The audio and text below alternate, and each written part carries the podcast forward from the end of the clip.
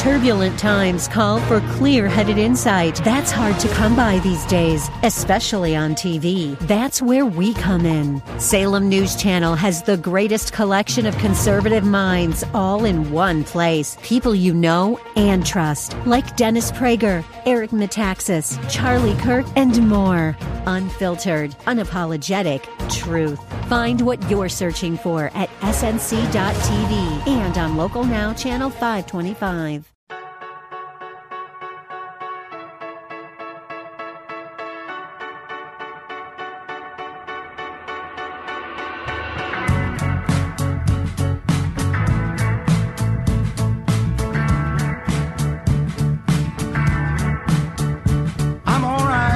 Hey everybody, Dennis Prager here with Julie Hartman. It's the Dennis and Julie podcast. Hiya, Julie. Hi. Number 27. Is that right? Mm-hmm. Isn't that a little amazing? That I started this in my dorm room, and now we're at number 27. That were dorm room or no dorm room. I mean, that for you is right. Is obviously like ancient history already. It is, actually. Isn't that amazing? Yes. Yes. I it's very eerie how college becomes quickly over. Especially for me, losing time with COVID. Oh, well, look, don't start me. Your college, Harvard, was the first to shut down. Do you know that in the country? I didn't know that. I thought it was Princeton. Is that true that it was Harvard? Well, they're racing for the bottom, but I believe it was Harvard. At least that's what I recall. And they continue. By the way, in order to go to Harvard now, do you still have to be vaccinated? Yes, you do. You do? Yes. Isn't that absurd? You can't you can't attend classes if you're not vaccinated? No, you can't. It's not even a matter of you have to wear a mask. Well, I think a lot of students still wear masks. A lot of them do? Yes. That's actually something that we should talk about. It has become a social fad, I've noticed, among people my age to wear masks. Fascinating. I have a relative who's young, and she wears an N95 everywhere she goes. When she's outside walking down the street, she wears it. When she's inside, she wears it. When she's at her house, she wears it. When she's at a cafe, she wears it. And where does she live? In Los Angeles. And I just think for her, and I've noticed this among other young people, it's a way, it's an accessory now. It's like wearing sunglasses or a baseball cap or a scarf. It's an accessory that indicates I care. Or I'm being so considerate of other people that I'm going to wear a mask. I'm so woke and in touch with the right thing to do that I will walk outside with an N95. So I'll ask a provocative question, but it's a very sincere one. Do you find this equally among males and females? No. I'm not shocked. Let me guess. You wrote a column on it a few weeks ago. It's almost in fact, again, this is anecdotal evidence, of course. It's just my own observation. Right. I've only seen it among females. Wow. Maybe a few. I can think of a gay male, but not a straight male, if I'm being completely honest. Which you are. I can attest to that. It's really disturbing. Something has gone awry with the female in America. Mm-hmm. And I really do believe it's. I don't think it's just true in Europe at all. Yeah, I would actually be very interested to know. I have a friend who's studying abroad in London right now. Let me tell you something. Is it worse here? No, there's no comparison. Mm. First of all, it's the English-speaking countries in general. Mm-hmm. I suspect it's somewhat similar in Australia and New Zealand. I can't speak for the UK. Canada's awful. Canada's worse. Canada's becoming Cuba. But that's in terms of liberty. In terms of females, I think the U.S. is the most infected with feminist destructiveness. Well, another thing that I noticed that females do, and this goes along with the wearing the N95 as an accessory,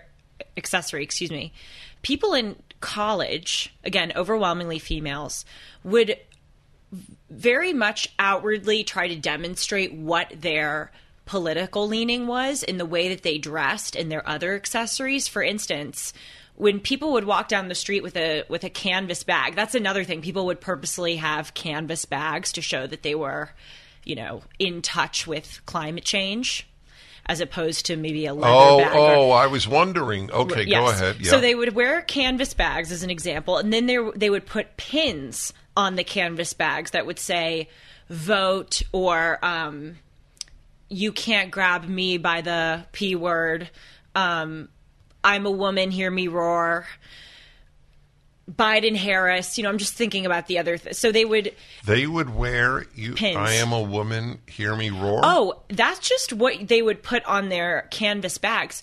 The computer sticker phenomenon is crazy. It was actually one of the biggest shocks I had. What does that mean? On your computer right here, people, instead of just having a blank back. Oh, I see. They would messages. Yes. It would either be... And what was the common message? Oh, it was always a Democratic Party slogan. Right. But was it really that? I'm asking for a reason, and I'll explain it. But was it often you would see, I'm a woman, hear me roar? Not that slogan often, but some iteration of I heart women, or just the female sign, you know, the circle and the arrow. I heart women on a woman's computer? Yes. So or women rule the world, like there's that's a common one, like a globe, and then all these stick figures of women holding hands across the globe. It was some iteration of that kind of message. This is not going to sit well with many, but I'll have to live with it. But I have found that saying what you believe, if you truly believe it, is worth doing. Okay. So all of this is proof to me that women need men. That is my bottom line lesson. These women are manless. They may have hookups, but they're manless. And they might have been fatherless too, but they are man. See, this will sound like ancient history to you, but ending with my generation, I would say, and ending with the baby boomers, but certainly through then, a young woman thought a lot about: do I have a boyfriend? Mm-hmm. What will my wedding be like? What will I wear? Who will be there? Who will the guy be? That I believe is healthy and normal for a young woman. Mm-hmm. It's a good thing. That has been knocked out by the feminist left. And if you think about it, you're a weak female. Mm-hmm. Ironically, that's the strongest female today who can actually acknowledge thinking about getting married. So they have no masculine mindset in their mind. And so, as I wrote in my column about the disproportionate number of women who are hurting the society, especially in the teaching profession, if you don't work on your emotions, then your emotions win. It's like a battle between, in women, it's a battle between themselves. Like men, we have to battle. I've said this 1,000 times. Right, exactly. Both sexes have to battle their natures. So the amount of nonsense you're telling me, including the mask, that this is now an accessory. It is a statement of moral superiority. Mm-hmm. Right? Of course. And the computer stickers and the canvas bags and the hats or the shirts. And this is as true at Harvard as at North Dakota State, I presume. I see it. I was just in Santa Monica the other day on Montana Avenue getting a coffee, and there were two women sitting at the bar at the coffee shop with their computers, and it was the same thing. They had a vote sticker. They had a Biden Harris now that you sticker. I am going to take pictures of... I'm at airports all the time, and a lot of people are on computers, including me. I'm going to take a picture of every open computer where I could see. It's going to be very interesting. I might write an article on it. You absolutely should. You have awakened me to a phenomenon. Well, there are a few things I want to discuss here. First of all, I agree with your statement that this shows that women need men. My first before I would say women need men, I would say that this shows that women need rationality or they need religion or they. But, right. but that's what men overwhelmingly offer. Yes, exactly. Not that men aren't emotional and all of that nonsense, and too many men are. And the irony is the men who think emotionally rather than rationally mm-hmm. are on the left, and they've been feminized. Yes, that's exactly. They're indistinguishable. Gavin Newsom strikes my masculine meter at close to zero. Also, is it just me? Or I think he looks like an evil villain. Like, you know those really handsome but evil villains in movies? Whenever I see him, I can't get that image out of my mind. Okay, I don't have that image. Maybe he should quit working in the government and go work as a handsome evil villain in a movie.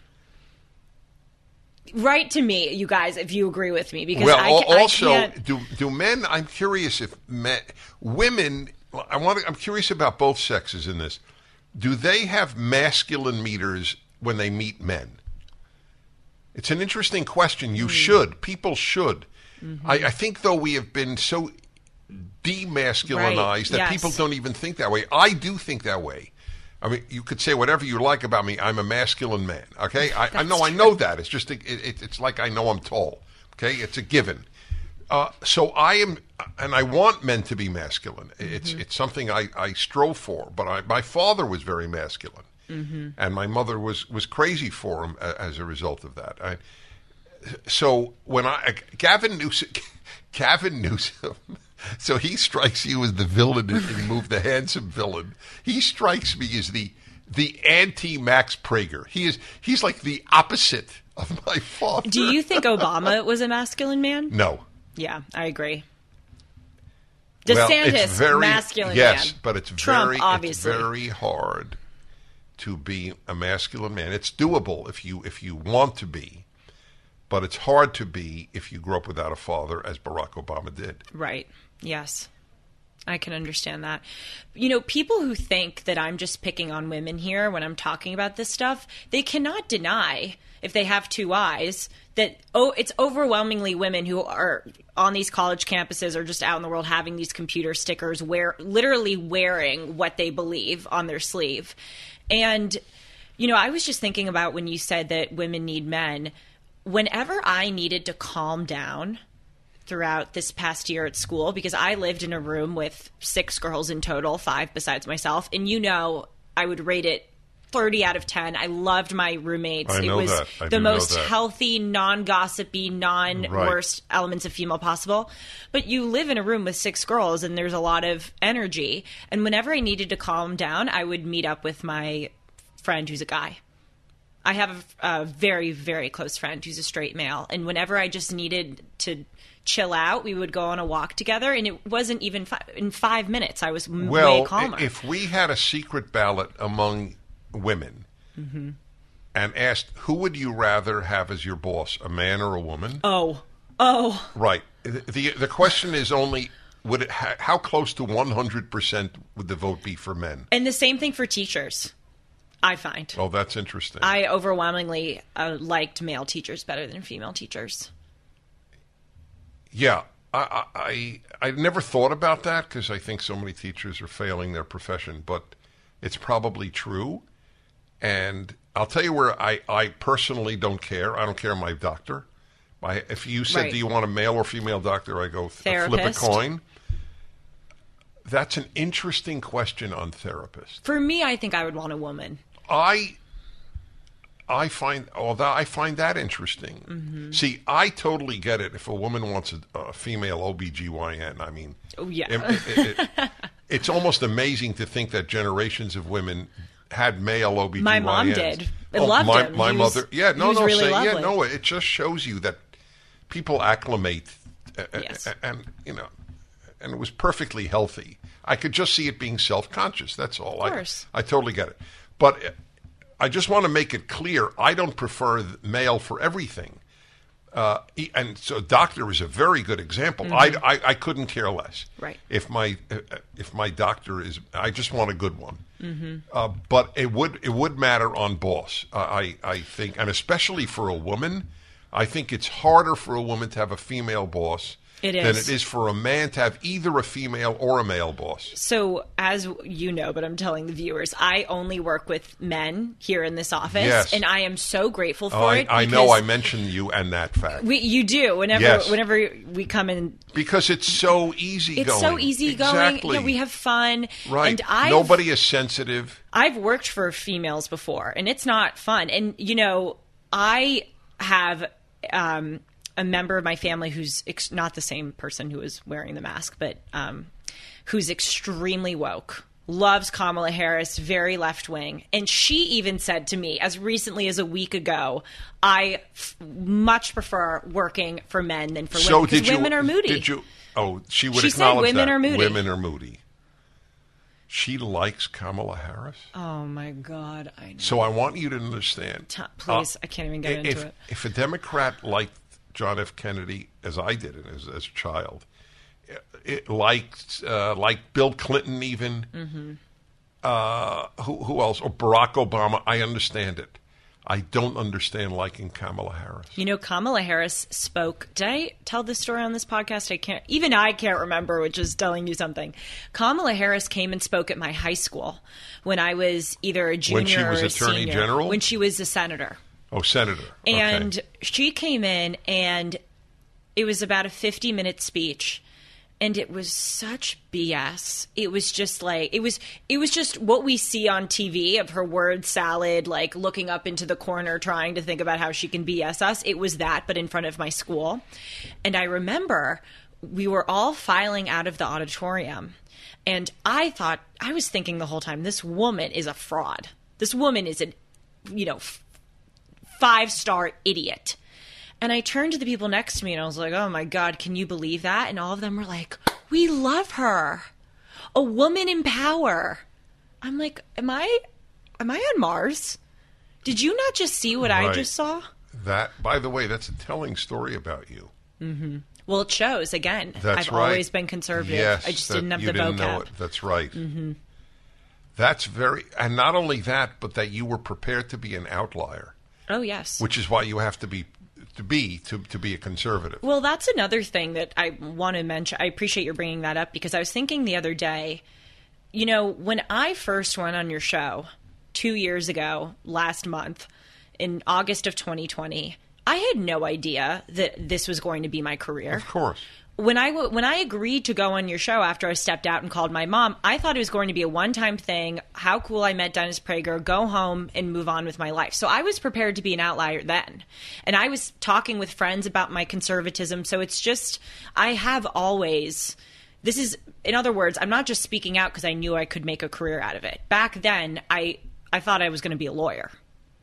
And I continued to be an outlier and continued to speak out because it just bothered me so much. I couldn't be silent. This is, by the way, it's troubling to me. You can't anticipate what I'm about to say. But I've been thinking about this more in the last few years than ever in my life. And I've always thought about these things. You said, what you just said triggered this, that you can't be otherwise. Mm-hmm. Natures. Yes. This realization that some people just can't lie, just can't accept lies. I don't even know. It's so interesting. It's built into you. It's built into me. Mm-hmm. This is not praise. If the fact that it's built in proves it's not praise. I don't even take credit for it. Mm-hmm. My nature rebels. Your nature rebels. To hear Kamala Harris and think you've heard something profound, this is what I'm saying is now not political. I would be fully happy to say, oh, this Republican just says pablum. I'd have no problem in saying that. Of course. But to leave her speech and go, wow. But, and then what they added, oh, a woman in power. I know. Okay, big whoop. I'm sorry to say it, but really, that's our criteria for judging someone? Yeah, well, and not only that, it's such an important goal, but it's meaningless. As I've said my whole career, so many blacks are in public office, more than ever. Tell me one way, that it has helped the average black American. It's only hurt them. That's right. It is of no use. Yep. It is a phony, again, I hate lies, it's a phony thing that it is important to have more blacks in the Senate and the House and the governorships and so on. It means nothing. This idea of representation. It is their way of getting your vote. Yeah. That's all it is. That's why they make it the first black female lesbian attorney general in Nebraska. I know. Oh, my God. I can't believe it. What a great day. I know. The cost of everything is insane. And the sad news is that I think we're in this for a while. We all need to start thinking about how this is impacting our savings and retirement. I am doing some research on gold and silver. Did you know that you can add physical gold and silver to your IRA or 401k? Yep, I'm considering doing it, and you should too. If you want to learn more, call Lear Capital today and ask about the Lear Advantage IRA. You can transfer or roll over your old 401k or IRA into a gold tax-free and penalty-free account. And to sweeten the deal, Lear is offering free shipping on every purchase and up to $15,000 in bonus silver to every qualified client. Call for details at 1-800-260-5075. You can get a free precious metals investor guide and work with the top-rated precious metals company on consumer affairs with a near-perfect rating on Trustpilot. Lear Capital is the gold standard in precious metals investing and has over $3 billion in trusted transactions with over 650,000 happy customers in the 25 years that they've been in business. Call 1-800-260-5075 to get your free kit. See how gold has performed during periods of inflation, government debt, interest rate hikes, economic crashes, and even wars. And you'll see that gold has been that financial bedrock asset in portfolios. And what I really love about Lear is that they're an American-owned company, proud to do business with Americans that share conservative values. So write this number down and give them a call today, 1-800-260-5075. That's 1-800-260-5075. One more time, that's 1-800-260-5075. And if you don't want to call, you can simply go to the link below to learn more. Well, in college, again, and even in high school, but when I was in high school, it was kind of when all the really, really woke stuff was just starting. So I mainly noticed this at Harvard. But whenever we would listen to speakers, the questions would always, and I mean always, revolve around their demographic. You know, do you have any advice, female speaker, do you have any advice to the females in the audience about how to be a female leader? Do you have any advice for, you know, well, what is it like being a black? It was always, it wasn't about character. It was about demographic. And this is a point that I wanted to bring up with regard to the computer stickers and the canvas bags and the pins on the canvas bags. What's weird to me about that, A, it's that women are overwhelmingly practicing it, not men. And B, why do you feel a need? Like, everyone is so, as Norman Cousins would say, they wear the uniform of nonconformity. They think they're being so cool and defiant. Like, I'm wearing a canvas bag with a woman hear me roar sticker. Like, I'm different. But they're all doing it.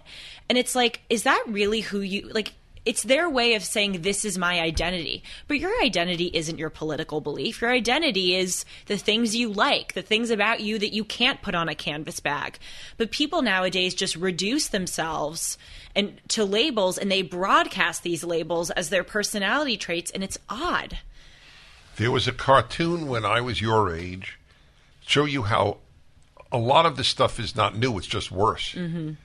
So it was a great cartoon. It showed a bunch of kids in their 20s all wearing identical clothing, jeans, T-shirt, whatever it was, and saying, we're nonconformists. I know. I know. That's what they do. So if I wore a tie, I was a conformist. Right. Though every other guy my age was in a t-shirt and jeans. Yes. But I'm the conformist. No, they have the same type of social media, the same clothes, the same computer stickers. Exactly. Even it's very in vogue now to have a few piercings. Like everyone, it's the same playbook. So again, it's not just the conformity that's weird to me, but it's also the fact that as part of this conformity, it's like everyone is broadcasting their political belief. Why do you need all these computer stickers with what you believe in? Politically, I don't know the answer. And it's not just. I mean, it's the clothes you wear. It's the bags. It's everything. It's your Instagram. People are constantly shoving in your face their political identity because they think that's how you express identity. It's to express your political identity. They don't have an identity outside of their political beliefs. I wonder if part of it is. This is a new thought, and then it may be totally wrong. That they will receive kudos, and they're so used to receiving kudos. You're a terrific kid, you're brilliant, you're the best, you're awesome. You remember, did I say it on this podcast or did I say it elsewhere about that poster, The World is Better Because You're in It? Yes, we talked about that. Right. You did the fireside chat on it too. Yes, it's just haunted me. And I looked it up today, actually, on the internet. You can get T-shirts saying that. Oh, I'm sure. So maybe those stickers are, look at how wonderful I am. Mm-hmm. I care about the earth. I care about of course. The oppressed. By the way, just for the record, the most oppressed in the country, you fill in because this is something you wanted to address. Yes. So I guest hosted for you about 2 weeks ago. I love guest hosting for you. It's the most fun thing ever. And the 3 hours really just flies by. It's amazing. I agree. It is amazing. So I think when you fly across the country, 3 hours on a plane is shoot me. But when you're doing it on air, it flies by. Anyway. I opened the show, I think it was the second segment, because I really wanted it to be the bulk of the hour, saying that I remember I said, I would like to postulate this hour that second to disabled people, conservatives are the most discriminated against group in the country right now. The reason why I put disabled people first, obviously, is because of my sister, and I've really seen how just egregiously they are discriminated against. My sister's been turned away from eating in restaurants. She's been kicked out of dentist's office. There have been people who've refused to. Oh, really? I didn't know this. Oh, absolutely. Yes, we had. So we'll get to the conservatives in a moment. Tell me about this. So explain. Your sister is severely autistic because I have an autistic stepson, but she's another level. There's no comparison. Yeah, there's no comparison. So, by the way, I want to say, because we've talked about it on the show, there have been times when she has been violent or she's been loud. And when we're in a restaurant and she, hits the table or she starts screaming, totally understand why they would kick her out. That's not what I'm saying right now. But there have been places that we've called, to have her get dental care, for instance, or to meet with a nutritionist. And they've just said, we do not work with autistic people. We will not take her. And what is the reasoning? We do not want to. We don't want to. We don't want something bad to happen, or we don't know how to handle that person. Well, this is news to me. I'm just thinking they're also afraid of lawsuits. Yes. No, I understand that, but which, by the way, is terrible.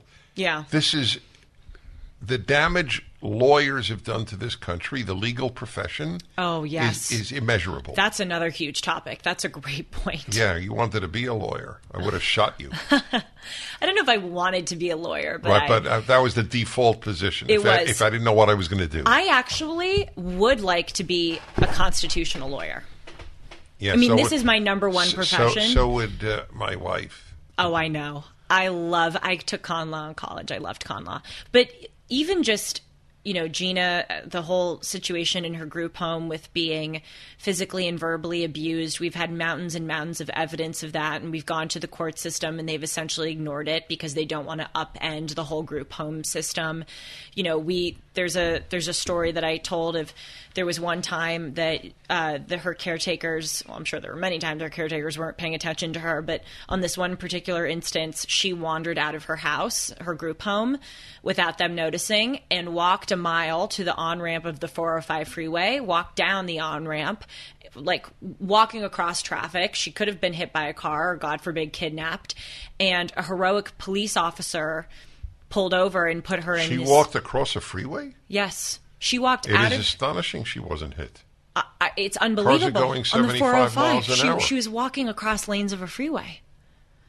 She wandered out of her group home and walked a mile. What time of day? Nighttime. Oh, maybe or like sunset. But still, cars are going very fast. And ready for this? When her caretakers, I shouldn't even call them that, noticed that she was gone, they didn't call the police. They got in their car and drove around the neighborhood to try to find her because they didn't want anyone to know that that had happened. Right. So they didn't care about her. They were trying to cover their own ass. And so then when the police officer picked up Gina and saved her, the caretakers still remained at the group home. They weren't fired. There was no legal recourse.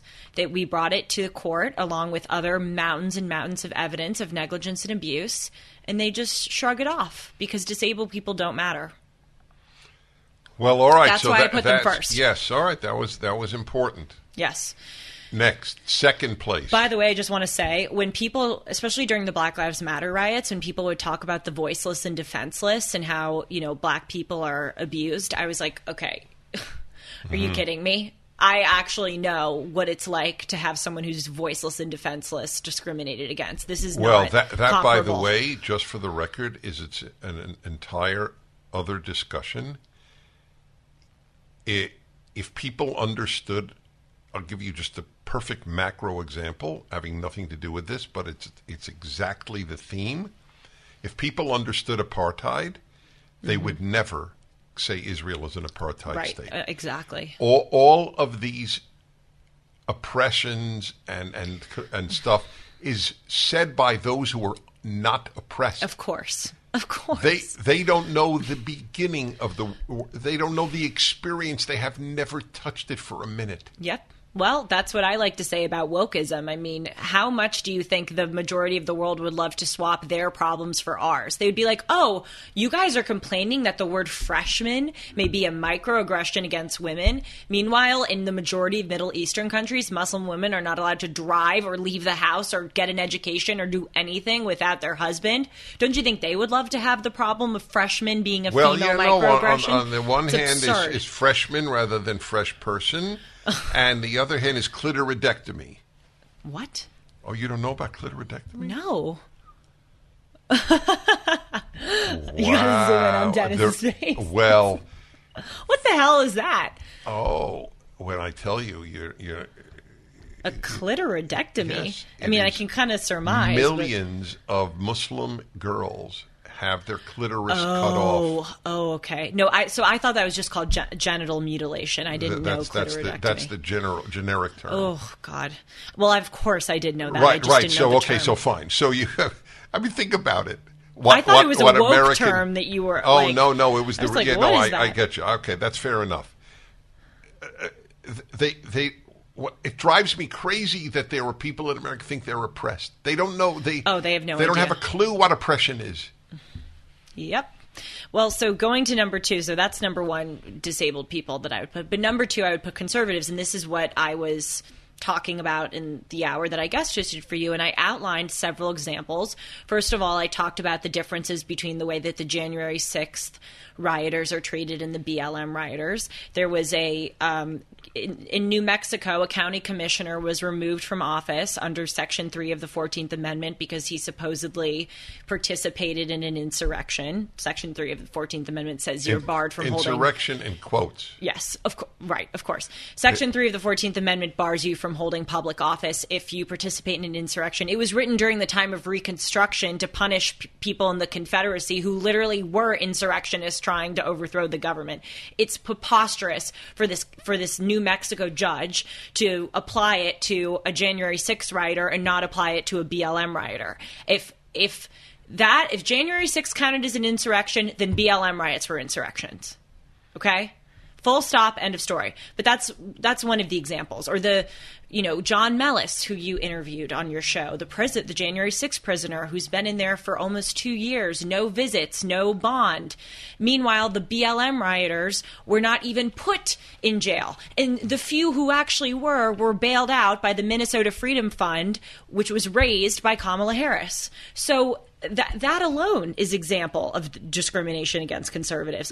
How about all of the things that are going on college campuses where conservatives are silenced because of their beliefs? Conservative speakers are shouted down. I met a woman just this past week, mm-hmm. told me her daughter just graduated college. Her daughter, from? I don't remember. No, graduated from college. Oh, I thought you were asking me from where. You're right. You know I don't care. Oh, no, I love being correct. We should talk about loving being corrected. I think we have. It's a great – we did? I think so. Okay, good. It's like talking to a recording device, talking to you. So I didn't know – I don't remember. By the way, I wouldn't even say what college you graduated from because I don't want to identify her in any way because I'm about to tell something. She was the president or whatever the title is of her sorority. And I said to the mother, said, did the sorority girls know she was conservative? She said, no. Mm. She was the president of the sorority and hid who she was for however long she was president. It's everywhere. It's everywhere. And I mean, there are a million more examples. Conservatives are always deplatformed from, Twitter or Facebook when they say something that the left doesn't like.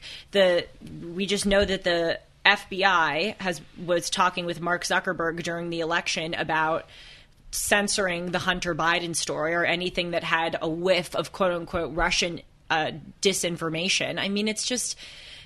It's everywhere. So there has been one group in the last 2 years more hated than conservatives. Who? Religious people? Well, white men? They're tied with conservatives. The unvaccinated. Oh, well, isn't that kind of synonymous to say? It is kind of. Yeah. But it is a special genre. Yes. No, exactly. Absolutely. People in tweets would wish the unvaccinated death. Yeah. It was almost commendable to wish the the president of the United States announced this is a pandemic of the unvaccinated. Mm-hmm. You're dying because of unvaccinated Americans. It is now established that was a 100% false. 100%. Look at Britain. When I was guest hosting for you, I think I mentioned this. I said that in April and May, 94% of the people who died from COVID, this is a study that your lovely wife Sue sent to me, the detective extraordinaire, research extraordinaire, 94% of people who died from COVID in Britain during April and May were vaccinated, 90% of which were 2 to 3 times boosted. Right. Well, Denmark, where I'll be going in November, Denmark to give a speech at the Parliament. By the way, it's an interesting. That's unbelievable. I didn't know that. Yeah. Congratulations. Thank you. Yeah, I'm getting a free speech award in Copenhagen. Obviously, I'll talk about it when I come back. But I just reminded me because I'm going to tell you a Denmark thing. Denmark has just announced that they do not want people under 50 to get the vaccination. Oh, really? It is a government announcement. Wow. So here's a question.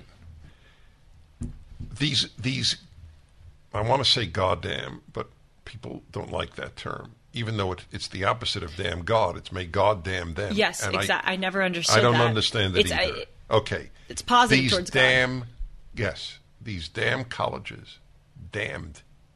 They are damned, and may they be damned. You can't come to our school if you're not vaccinated. These are average 20-year-olds. And Denmark has just announced, don't get it if you're under 50. So who's right? I want everybody listening to this to answer the question. Is Denmark lying, or is your local damn college lying? One of them is wrong. They can't both be right. Mm-hmm. Either the Danish government is wrong, yep, or every college in this country virtually is wrong. Yep. And hurting people. Either Denmark's hurting young people, or your college is hurting young people. It's so angering. I'm going to bet on the college, given how many other ways they hurt young people. Exactly correct. They don't do anything for young people. Why would this be an exception? Yeah. You know, I was thinking recently, like, it's just unbelievable. And you know that there are many things I really liked about Harvard, especially my friends, the people that I met. That's number one. But it's actually remarkable that I was able to become and remain a conservative in that environment. I mean, obviously it is because I was in that environment and I saw how loony things are that made me a conservative. But I think as a general rule, it's not always true, but I think generally it is. When you put a weak person in a bad environment, they become weaker. When you put a strong person in a bad environment, that's a good they one. Become stronger. And I think I became stronger, and that's why I think so many of these college students are becoming weaker. Ladies and gentlemen, reason 80223 why I love Julie. Thank you. Oh, no, it wasn't even meant as a compliment. I guess it is, but I didn't mean it as such. I meant it sincerely. See, okay, it's going to annoy some people, and I'm just going to praise you, but I don't care. Oh, just bring it on. No. Yes, I know. I know you don't live for this. Don't worry. They'll deal with it. No. You see, you have a very rare thing. I've noted this. I've even noted this with guests on my show. On occasion, I would say you have the rarest of things. I say this to Alison Armstrong. I've said it, who appears on my male-female hour now for about 18 years, she told me. 18 years. Oh, wow. Yes. And she has an original mind. It's the rarest of minds is an original mind. And you could be a brilliant and terrific thinker and not have an original mind. I mean, it's not the only thing that's important, but you have one. And I'm noting it out of interest, not out of praise, because it was a gift to you. I think it was. And, you know, one of the things – well, first of all, thank you. I know you're saying it's – Right. But I do want to thank you because that's very kind of you to say. I think one of the things that we've talked about on this show is that I lament is that in the education system, at least the ones that I've been in, they reward original thinking over rational thinking. So it's just interesting to me that you say that I'm original thinker. Oh, that's a great point, too. I've sort of always tried to prioritize rational thinking over original thinking. But then what people don't understand is if you do prioritize rational thinking over original thinking, that rational thinking will make you original. You're right, though, about their yearning is for originality. Yes. That's why it's a big deal if I could make a menstrual blood art exhibit. Yes. That's original. Well, that's how left-wing ideas get concocted. It's just, what They're can all I original. Find now to... Sex is not binary is an original idea. Yeah. I got to admit it. Got to hand it to them. Yeah, that's right. Yep. And so I've even noticed this again over the years. It used to be the quality of the original thought was judged. Now... Again, in my observation, it's just if the thought is original, then it's deemed good. It's just then you're just judged if you're original, even if the originality is bogus and ludicrous. Right. It is my favorite example of the art world, the turd exhibit. Oh yeah, at the Dutch Museum. Yeah, well, that goes along with another thing that I've observed, that people are so afraid to make distinctions and declare some things better than others. When you walk into, you know, an exhibit at Harvard for the, you know, at the end of every semester they showcase like the best artwork, and literally, like, you'll go on the first floor and there'll just be like a pile of ripped up pieces of paper on a mound. And that's considered art, and everyone's like looking at it and, you know, stroking their chin and contemplating its profundity. And it's like, this is BS. This is a pile of shredded paper. Like, can anybody just call out that this is absurd? But no, you can't, because everything is on par with everything else. You can't declare some things are better than others. An education that teaches you critical thinking and prepares you for the real world is important. That's why I encourage anyone considering higher education to consider The King's College. The King's College is a Christian liberal arts college with classes in person in New York City and online. Their core curriculum, based on politics, philosophy, and economics, teaches students how to interpret, question, and apply the most important texts throughout history.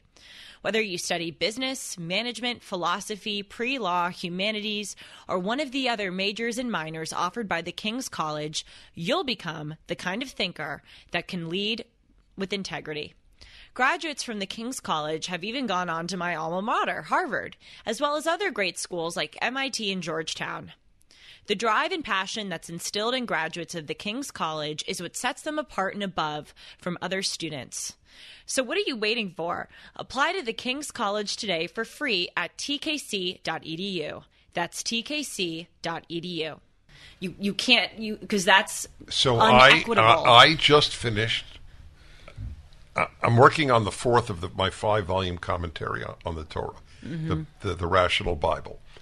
The Torah is the first five books of the Bible, and you don't need to tell me. Yes, that is important to me that you love it. That really is. So I'm working on the Book of Numbers, the fourth of the five books. I didn't do them in order. You said this last time. They're all holy. That's right. Oh yes. But it's worth saying again. Say it again. Yes. So in chapter 16 of the Book of Numbers is the great revolt of this guy named Korach and his claim to Moses and Aaron, who were the heads of the Israelites. Who the hell are you? We're all holy. The egalitarian impulse in the human being is ancient, is deep. Saying anybody is better than anybody else, mm-hmm. not in that they're born better, but they have achieved more. Mm-hmm. This is, I'm going to give another biblical thought, the only prohibition of thought in the Ten Commandments, and basically in the Torah, out of 613 laws, is the 10th commandment: do not covet your neighbor's wife, your neighbor's house, your neighbor's animals, your neighbor's mm-hmm. workers. And it's bizarre. I always thought, there's no prohibition of thought in this. Right? That's interesting. It's extremely interesting. I want to explain covet for a moment. It doesn't mean jealousy. It doesn't mean lusting. It means you own this house. I want that house. Not a house like it. That's very interesting. Yes, I explain this in detail in the Ten Commandments. This is really important. That is the root of evil. That is why it's the 10th commandment. The others rest on that. If you don't covet, you won't steal, you won't murder, you won't commit adultery. What is adultery? I covet his wife. I covet her husband. This is where I think you really shine. Again, I know I'm complimenting him, but it's really worth it. The biggest thing that I've gotten out of your Torah commentary is the way that you explain certain words and you translate them. Even the first line of Genesis, the verb, I'm not going to say it correctly in Hebrew, bara, is bara. Okay. Right? Bara is to create, not to make. And you say God uniquely creates, whereas human beings make. This is so important because when you just told me that 10th commandment, I thought, that's weird. You know, doesn't God realize that we are going to covet things? We're going to have jealousy. Look at Cain and Abel. Cain was jealous of Abel's offering. That's just part of human nature. But when you explain what it actually, the translation of the word, it makes all the difference. And I think egalitarianism is rooted in coveting. Yes. Well, this, I know we're saying. By the way, that's why that's a big root of Jew hatred. The Jews said they're the chosen people. This ticked off anti-Semites who should have laughed at it. Right. You're 0.5% of the population of the world, 0.25%, and you think you're chosen? You need a psychiatrist. That's a rational reaction. Yes. But they believed it, and it bugged them. Yep. Why are you chosen and not me? Well, this equality, we were just talking about trauma, has seeped into that realm in a way that is so disgusting that, you know, basically all trauma is valid. That, or everything, even just the fact that everything counts as trauma. Trauma should be a word that is specifically used. Like oppression. Yes, for real trauma. Yes, right. And now saying that someone is a fresh man is trauma. Or some, even we were talking, again, it's a very, very touchy subject, but we were talking about this a few episodes ago about sexual assault. You know, if a guy gropes you, that now is on the same level of trauma if someone rapes you. Right. It's disgusting. And it's gone everywhere. And people don't understand that it is such an affront to those who really have experienced trauma to say that. Do you think there'll ever come a day where people will wake up to this and realize? I mean, I know that there are people like us, but like, do you think people will say, like, when they tell their kids, like, I used to believe in some crazy stuff? It could happen if people heard what we're saying and adopted it and raised a generation with this, then it would work. I believe that past generations of Americans in this way were better. They were far tougher. That's why I always give the example. My wife, who didn't live generations ago, in her 20s and late teens, this guy at the restaurant, the manager, grabbed her breasts, did it a couple of times, and she went home. You know, she took his hands away and went home. That's a great story. And it happened to my mother. Mm-hmm. I don't defend. I'm sure it happened to you. Look, let me make something clear. If one of my sons did that, I would be very upset, and I never did that. Okay, a man has to act like a man, not like an animal. Having said that, it's not evil. We're not talking about horrific stuff. It's bad. It's inappropriate. It's callous. But it isn't evil. I mean, I retain evil for torture, murder, kidnapping, rape. All evil is sin, but not all sin is evil.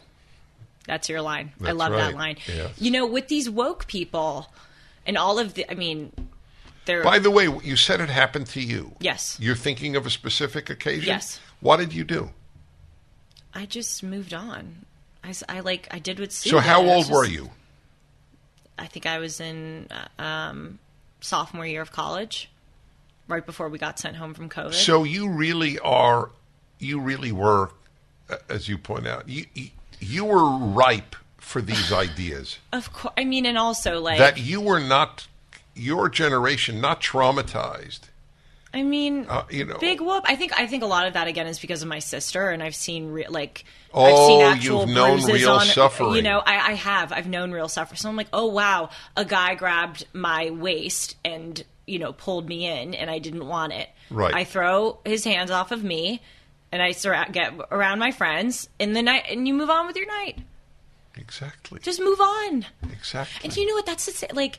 And by the way, forgive me. Really, forgive me. That's I hate interrupting. But this, men have an equivalent. You may not know this. You wouldn't know this. What is it? Oh, when men get really hot and bothered if a gay guy makes an overture to them. Oh, yeah. That's interesting. Some men are crazed by that. Mm-hmm. And I remember as a young guy, and it happened when I was a young guy periodically. I mean, not often, but it happened. Mm-hmm.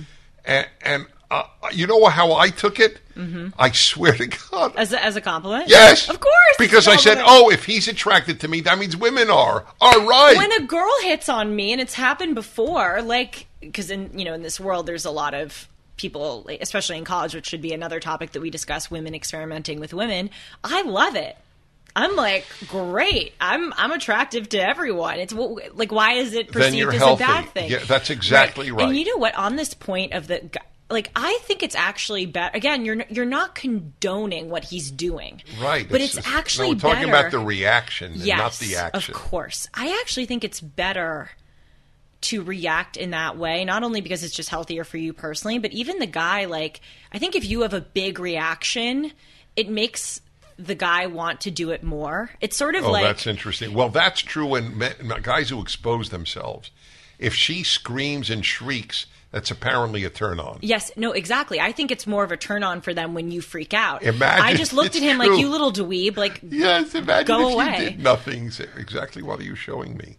Yeah. The guy would shrivel away and leave. No, exactly. And it's the same thing. Like, I worked at a summer camp with kids, and I remember, like, the counselor saying, if you make a big deal out of things, they're going to get more riled up. If you, brush something off, like it does, we were talking about when kids fall down and they, like, tackle with a soccer ball and they fall down and they think they're hurt. If you make a big deal out of it, they're going to think they're hurt. That's exactly right. If you say, great tackle, that was awesome, buddy, he's going to get up and run away. That's right. Who told you this? My boss at the summer camp. He lives in Tennessee part-time. He lives in Tennessee during the year. Then during the summer, he comes and runs this camp that I went to as a kid. And then I grew up and became a counselor at it a few summers ago. He's a great guy. He taught me a lot about the professional world, as weird as it may sound, working at a summer camp. But he did. I think he's conservative. If he's not conservative, I'm not Dennis. Yeah, he's conservative. Yeah, no. That would be an interesting project. I'm going to embark on this, I think.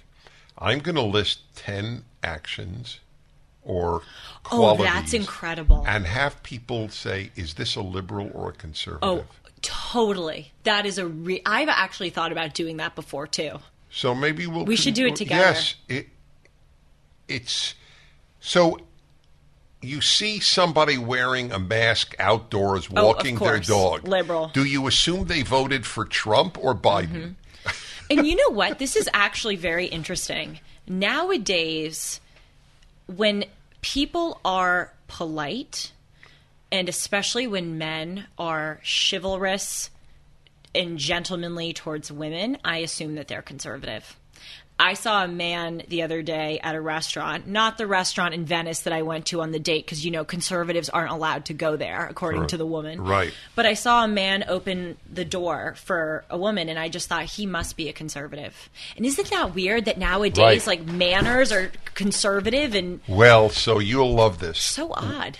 I've been broadcasting. I just had my 40th anniversary. I know. So we didn't make a big enough deal of that. That's unbelievable. It's okay. I'm not. It's interesting, and it's a big deal, but I don't want to make a big deal. Anyway, thank you. So in one of the first years of my broadcasting, I had 5 hours on the weekend of my own show and 2 hours where I was the moderator of a priest, minister, rabbi, which is a blessing in my life. Anyway, so I had 5 hours alone, and people call in whatever they wanted. It wasn't like now. I open up with a subject and then take calls. It was then just call in on anything, mm-hmm. which I always love. Guy calls me up. So again, I was 30-something years old. And this guy calls me up, and he's about my age. He says, Dennis, I'd like your advice here.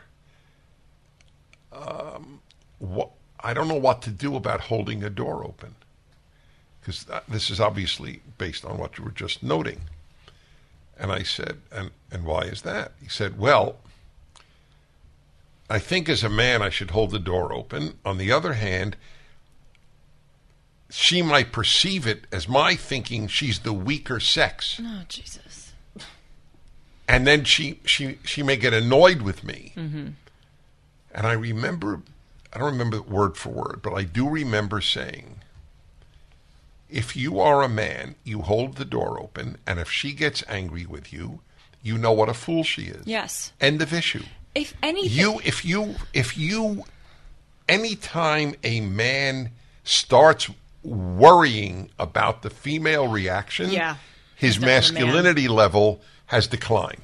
What I was going to say is, if anything, it shows that a woman, I mean, again, I think that men and women are equal, but would be the greater sex because she should be more pampered and taken care of. A person should go out of their way to make that woman's experience, even if it's just walking through a door, easier and more enjoyable. One would think. One would think. Yeah, arguably the argument could be for the other. I mean, if do you realize the low self-esteem, and I hate to use the term, but of a woman who thinks, oh, I'm insulted if he holds the door open? See, this is where the ideas have come. We talked about this a few episodes ago. I believe that left-wing ideas have come to subvert people's natures. Inherently, as a woman, overwhelmingly, you like when a man is chivalrous towards you. And now people are so overanalyzing everything, and they're so woke, and the left-wing ideas have seeped into literally every single aspect of life, opening doors, for God's sakes, that their leftism comes in and trumps their nature. That's right. It's like that angel and devil on her shoulder telling her that it's an oppressive action. I have so many examples of that. The most recent that I've noted to people is I thought it was female nature to protect children's innocence. Right. Yes, we discussed right, this. I know that, but I'm just giving... I like to tie things in so people see the pattern. I'm just showing off at this point with how much I remember. No, I'm glad you do, but it's very... In this case, I knew it, and it's deliberate. I want people to see the pattern. The pattern is what you just said. Mm-hmm. Ideas can trump nature. Who would think that? You think nature is so powerful. Yes. So the woman's desire to protect children is less than leftist teaching that you want to tell children about sex at the age of 5. Yep. You all have helped to build MyPillow into the great company that it is today. Now Mike Lindell, inventor and CEO, wants to give back exclusively to you listeners. The Percale and Giza Dream bed sheets are available in a variety of colors and sizes, and they are all on sale for as low as $29.98 with our listener promo code. Order now, because when they're gone, they're gone. The Percale and Giza Dream sheets, which I own, are breathable and have a cool, crisp feel. They come with a 10-year warranty and a 60-day money-back guarantee. Don't miss out on this great offer. There's a limited supply, so be sure to order now by calling 1-800-566-6745 and use the promo code Hartman, or go to mypillow.com and click on the radio listener square and use the promo code Hartman. Well, I mentioned a few minutes ago that, well, I asked you, do you think people are going to wake up one day, these wokesters, and realize how sick and many times evil and screwed up their ideas are? And I remember my dad said to me, this was about a year or two ago, Julie, people are crazy in college. And then when they graduate and they go into the real world, the real world will slap them in the face, and these ideas will kind of get knocked out of them. That's what Clarence Thomas says happened to him when he was at Holy Cross. He was a Marxist, and then he went into the real world. But back then, it was the real world. That's right. Now, this was my rejoinder to my dad. You're right. Now, when people go out into the quote-unquote real world, it's not the real world. It's the same. It's correct. So I have a friend who works at Google, and I saw her the other night, and she told me that she got reprimanded by her boss for asking a fellow employee if she could help them on a project, because help is a demeaning verb, because it implies that the person, it's sort of like the door example, is weak and needs assistance. I think the manager encouraged her to say, is there anything that I can do? Why is that different? Well, exactly. It's not different. It's just stupid. But it's just an example of the real world. No, it's a perfect example.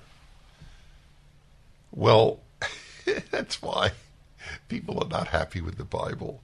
And God created woman to be a helpmate. Who is his equal. Who is his equal. I know. And then the line that you so beautifully write about how men, he will dominate over you. This is when God is telling the consequences of not the punishment. Right. And that's what's important, that when God is saying men will dominate over you, woman, he's not saying it as a punishment. He's saying it as a consequence. He's outlining the reality of life. Of being human. Of being human, yes. That men are, you know, in a good world, naturally more dominant than women. In a good world. Yes. That's the whole point. Yes. Not in this world.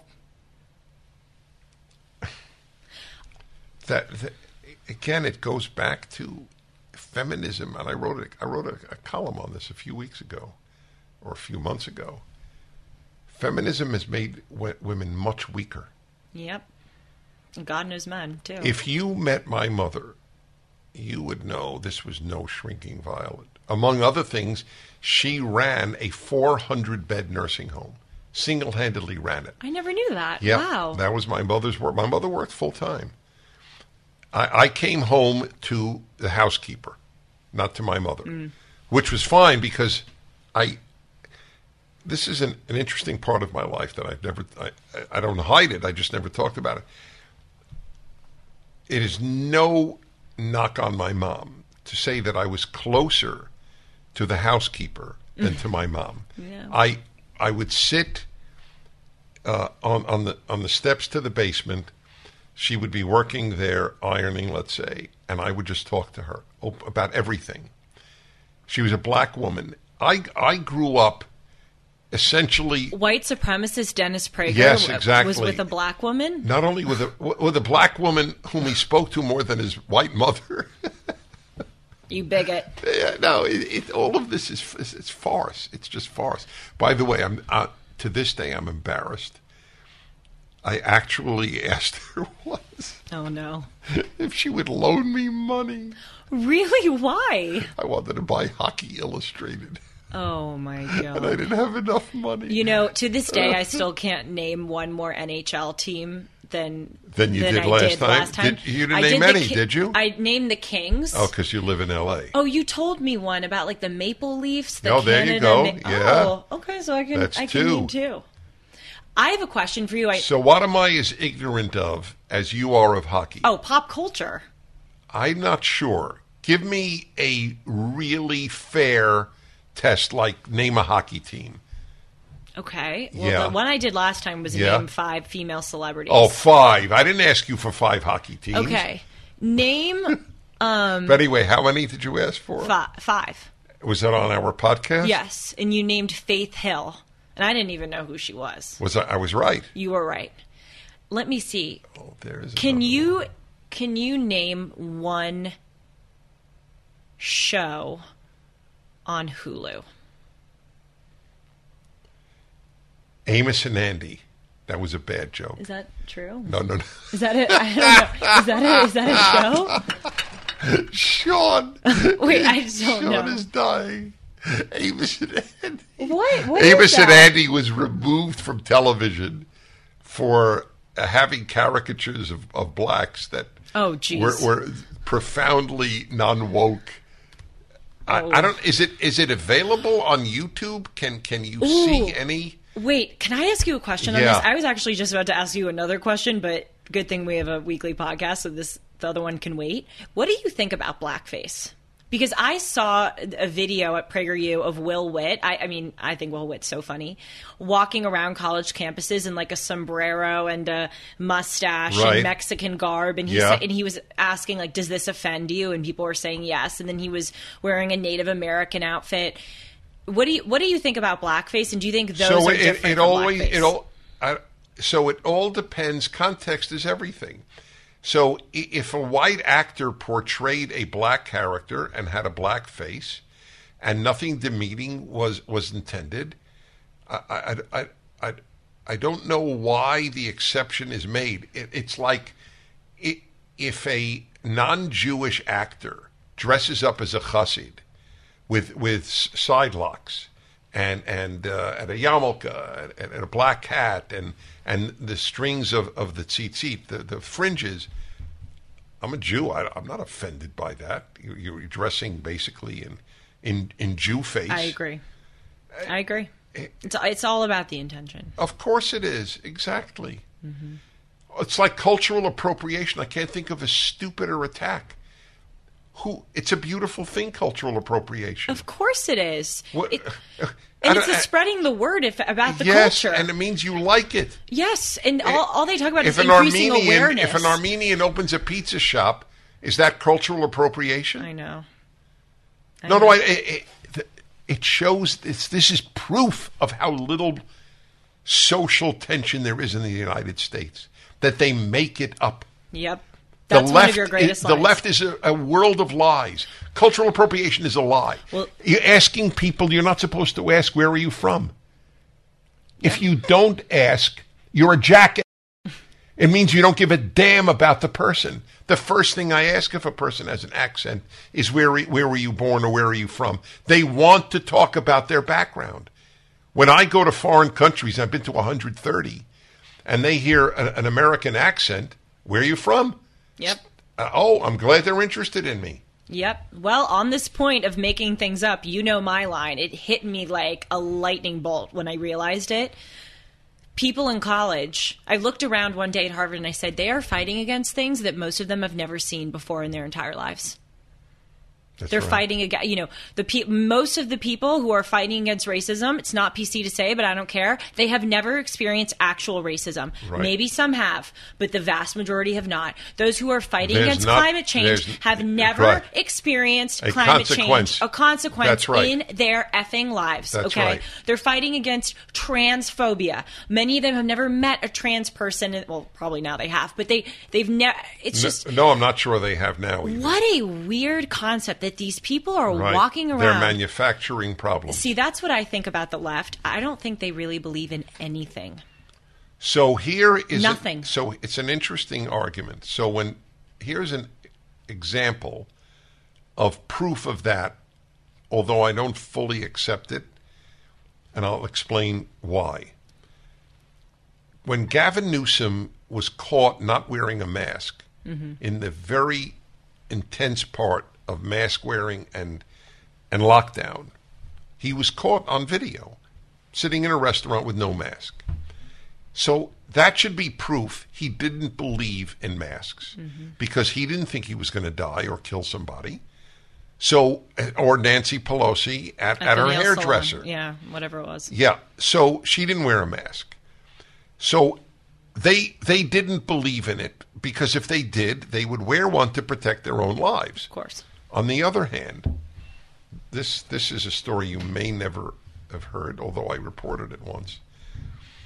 A girl in Germany, a young woman, was raped by a Muslim immigrant, or actually a gang, I believe.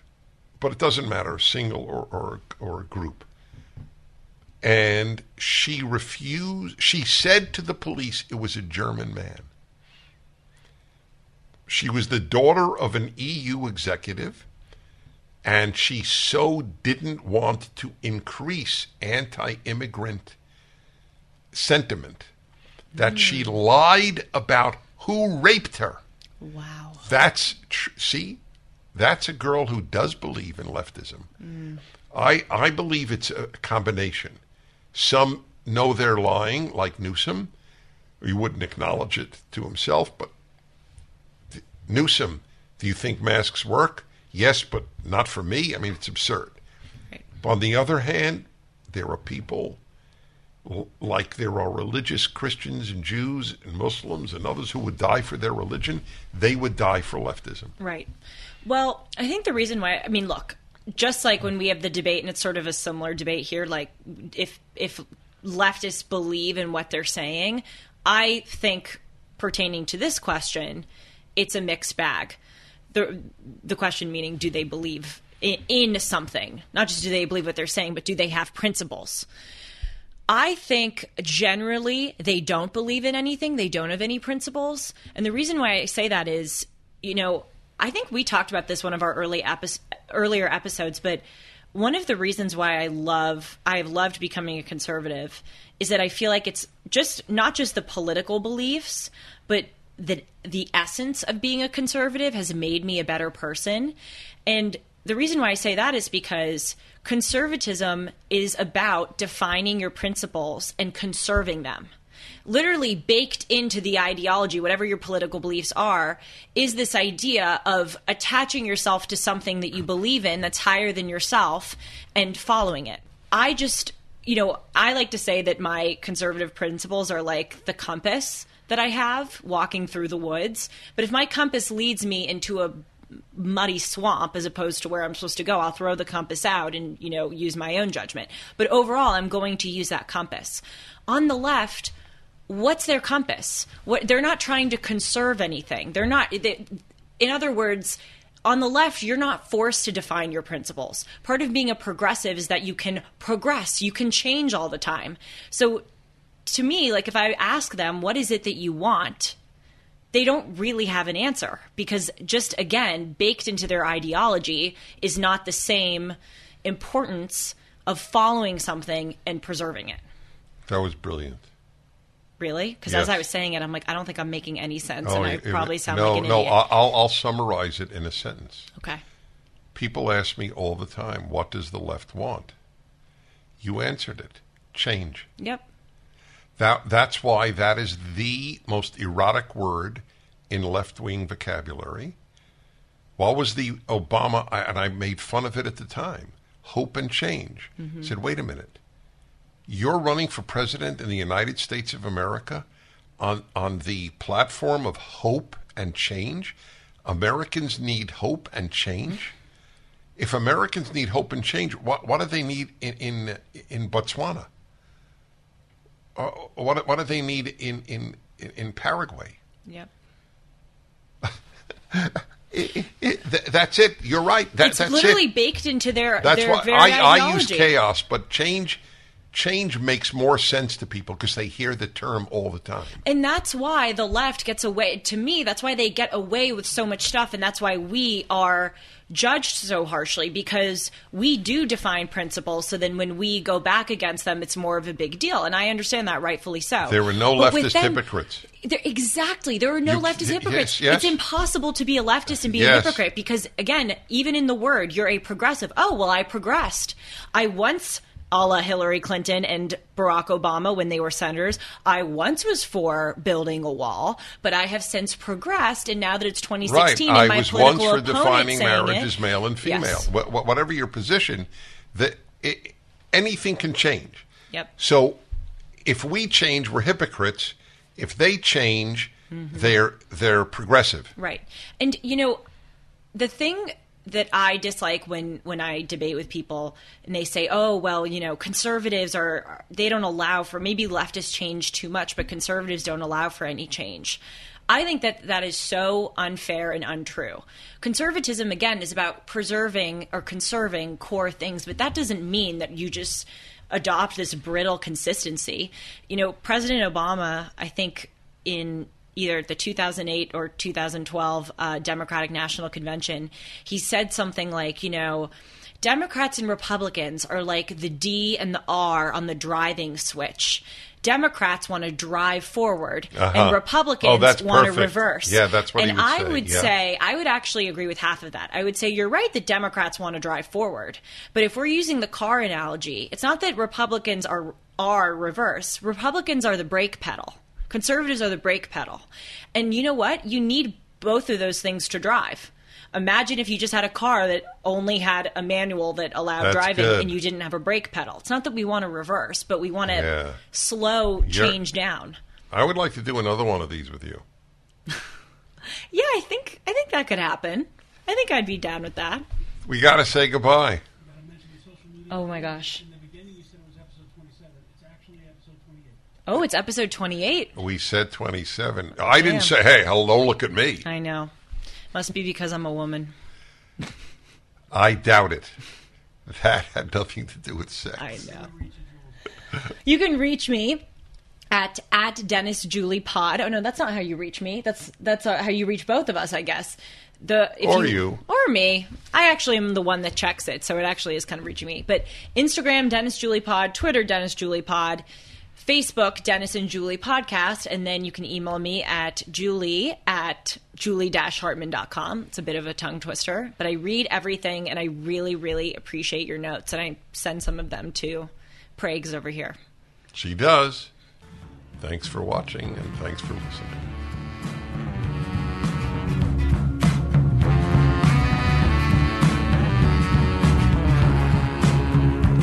Upon the wind it's carried over their cities in the plains. You got time, you're on the man, babe.